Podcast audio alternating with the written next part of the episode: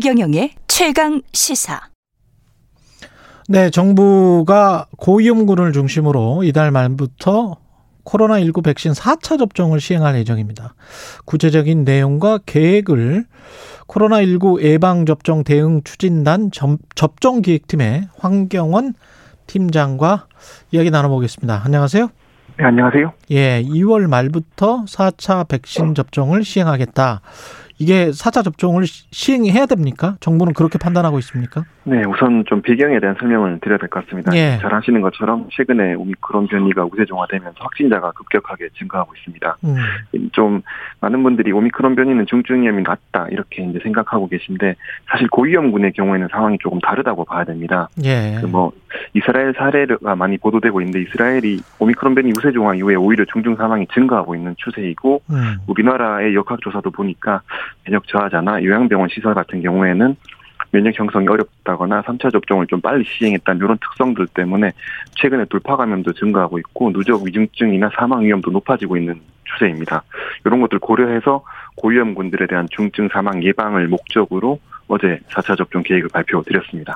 아주 간단하게 제가 정리를 해보면 4차 접종을 해야 고위험군 그러니까 어르신들이 혹시 모를 감염 그 다음에 그렇게 해서 사망할 위험이 많이 줄어든다 이렇게 지금 판단하고 있는 겁니까?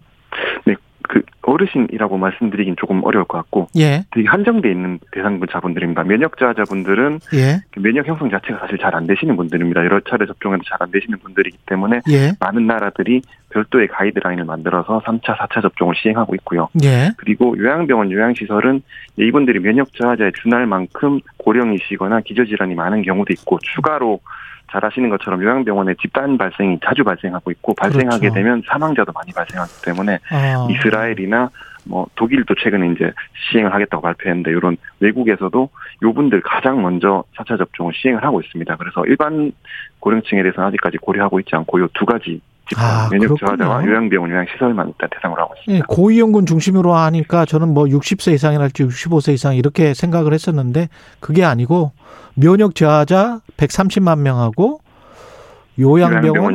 네, 시설 입원 입소자 등 한 50만 명. 그렇습니다. 네. 예. 이게 이렇게 맞고 나면 그분들은 좀 괜찮아집니까? 확실히 이게 어떻게 보세요? 그때 3차 우리가 접종을 했을 때도 부스터샷 맞을 때도 굉장히 항체 형성이 뭐 수십 배 되고 뭐 이런 이야기를 했잖아요. 근데 이게 네네. 지속되는 기간이 네네. 그 3차를 맞 부스터샷을 맞아도 이게 지속되는 기간이 그렇게 길지 않은 겁니까? 그 지속 기간이 이제 저희가 예상했던 것보다는 어느 정도 짧다는 부분은 있습니다만 이거는 예. 그 백신 자체 효과가 없었다기보다는 음. 그 오미크론 변이라는 이제 새로운 변이가 등장한 부분들도 있는 상황이고 예. 그리고 백신의 효과라는 게 감염 예방만 있는 게 아니라 중증 사망 예방이 같이 이제 봐야 되는 부분인데 예. 잘 아시는 것처럼 차- 최근에 확진자가 급증하는 상황에서도 위중증 사망률이 아직까지 높아지지 않는 건 사실 3차 접종의 효과가 분명히 있었다라고 판단할 수 있는 부분들입니다. 그래서 어. 효과가 없었다고 보기 힘들고 3차 접종 효과는 분명히 있었음에도 불구하고 앞서 말씀드린 그런 고위험 분들을 지키기 위해서 음. 4차 접종을 준비하게 됐다고 말씀드리겠습니다. 그렇군요. 그러면 이 4차 접종 같은 경우는 아까 말한 그런 분들 좀 어떻게 보면 약간 특수한 환경에 놓여 있는 분들이네요. 면역 저하자와 요양 병원 시설 입원 입소자인데 그리고 네. 종사자. 그러면 나머지 그냥 그, 그 외의 사람들은 4차 접종까지 굳이 할 필요는 없는 건가요? 나중에 판단을 또 해봐야 되나요? 어떻습니까? 현재로서는 앞서 말씀드렸다시피 가장 취약한 두 계층에 대해서만 4차 접종, 추가 접종을 이제 준비를 한 상태이고 예. 현재 시점에서는 이외 대상자에 대한 추가 접종 검토하고 있지 않은 상황입니다. 다만 아, 한 가지 이제 말씀드릴 거는 예. 최근에 방역 상황이라든지 오미크론 대응 백신이 개발되고 있는 상황들 그리고 음, 또 이제 오미크론 이후에 다른 변이가 나타날 수도 있고 예. 또 면역 면역 원성에 대한 효과 같은 것들 연구가 계속 지속되고 있기 때문에 이런 상황 변화들은 저희가 예의주시하고 있습니다만 음. 현재 시점에서는 다른 집단에 대한 추가 접종은 검토하고 있지 않은 상황입니다. 예, 일반적으로 다른 집단에 대해서는 추가 접종 권하지 않는다. 아, 검토하고 있지 않다.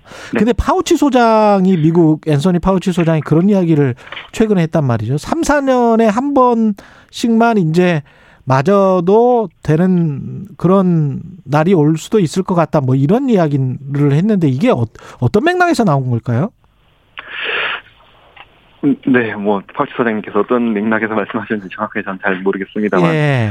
아무래도 그 현재 상황 자체가 뭐 또 좋게 보시는 분들은 좋게 보시는 분들도 있는 상황이라서 예. 이제 그 저희가 인플루엔자 접종을 처음에 시작했을 때 신종 인플루엔자 나왔을 때는 되게 급하게 진행이 됐지만 지금 이제 매년 한 번씩 맞, 맞고 있지 않습니까? 그렇죠. 그러니까 이런 식으로 장기적인 전략이 필요하다라는 이제 입장에서 말씀을 하신 것으로 보이고 음. 저희도 그런 부분들에 대해서 같이 고민하고 있는 상황입니다. 이게 결국은 미국처럼 뭐 1억 명 정도가 확진자로 판명이 되고 뭐 이런 상황이면 집단 면역 이야기를 안 할 수가 없는 거 아닙니까? 그리고 한 2년 지났으니까 우리 정부는 어떻게 판단하고 이- 있을까요?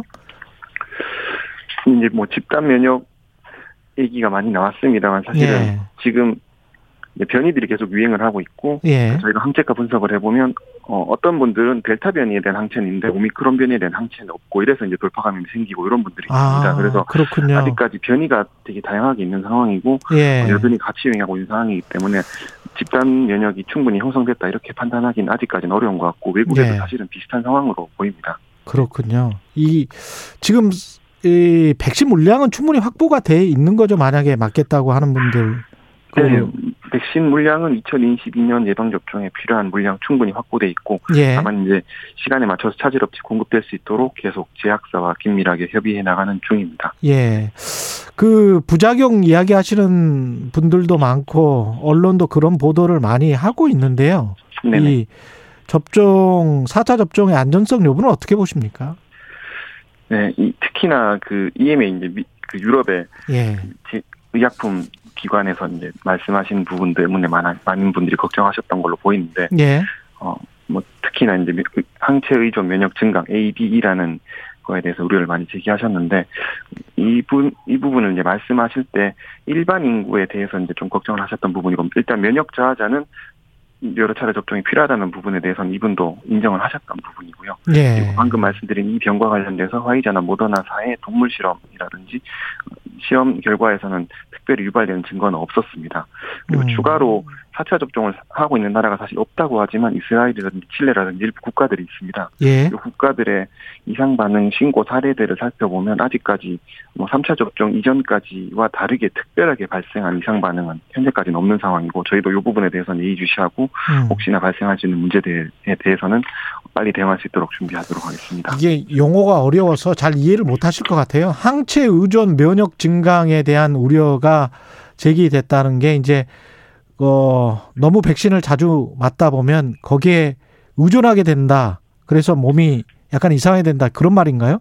일종의 이제 항상성이 무너진다 이렇게 좀 생각을 항상성이. 무너진다. 네, 그러니까 계속 항체를 항체선을 도와주다 보니까 음. 접종을 통해서 이제 실제로 몸 자체가 버틸 수 있는 능력이 떨어진다 이렇게 해석할 수 있을 것 같은데 아직까지 이거에 대해서 유발된다는 증거는 없는 것으로 예. 나타나고 있습니다. 네.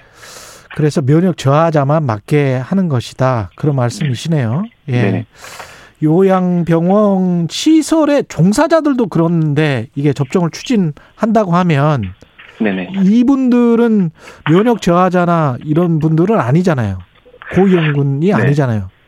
그렇습니다. 예. 네, 그래서 저희도 이 부분 고민을 많이 했는데 예. 아무래도 앞서 말씀드렸다시피 요양병원 요양시설이라는 공간 자체가 사실 취약한 공간이고 거기 계신 분들을 지켜야 된다는 일단 그런 목적을 가지고 준비를 하게 됐고 음. 다만 이제 저희가 예방접종 정책 지금까지 실시하면서 계속 같은 스탠스였던 게 제가 접종은 본인 의사에 따라 시행하는 거고 접종 강요하고 있지는 않은 부분입니다. 아, 가능하면 예. 네, 아, 네, 네, 그래서 이제 가능하면 충분한 정보를 제공하고 편의를 제공해 드리면서 음, 접종에 참여해 주실 수 있도록 이렇게 설득을 해 나가도록 하겠습니다. 그렇군요. 요양병원 시설의 종사자는 접종 대상자이긴 하, 하지만 강요는 할 수는 없다. 그런 네네. 말씀을 하시는 거고요. 이 노바백스 백신 접종이 이제 시작이 됐는데요. 18세 이상 미접종자나 고위험군을 대상으로 노바백스 백신은 어떤 거죠?